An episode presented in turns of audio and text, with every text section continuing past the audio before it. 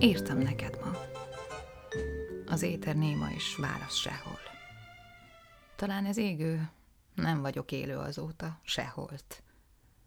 112-szer nyomtam rá, képzeld a frissítésre. Annyira hittem, társam a bitben üzen, csak késve.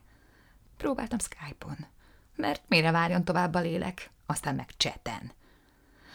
Ne tedd ezt velem, válaszolj, kérlek.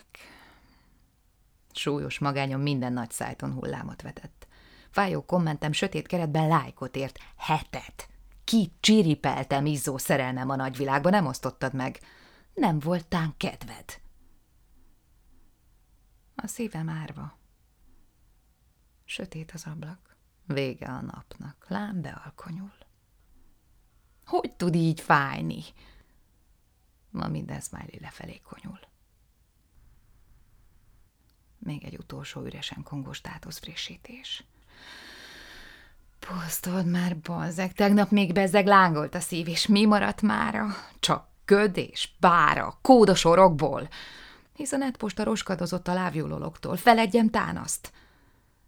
Egy világ választ el tőled, drága. És sötét végzet állt közénk. Érzed? Remegek, várva egy apró jelre szívem szerelme, hogy enyém vagy még. Merre jársz vajon? Tudni akarom. Gyötör a kétség. Aggódom. Rémes. Miért kínzol, édes? Megáll az eszem.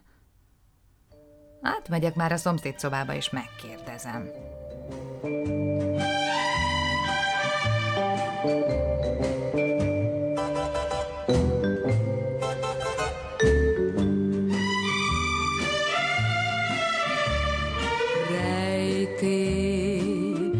Ez a szív egy nagy titok, talányos rejté, néha furcsán izgatott, és fellobog, de fáj. Tudom, ez banális, mégis el kell mondanom, mert nyugtalanít nagyon. Fejtett rejté, hogyan történt, nem tudom. Bilincsbe vertél, nincs azóta éjjelem, se nappalom, de egyszer te is érzed lángra gyúlva, mégis furcsa rejtél, szeretsz nagyon.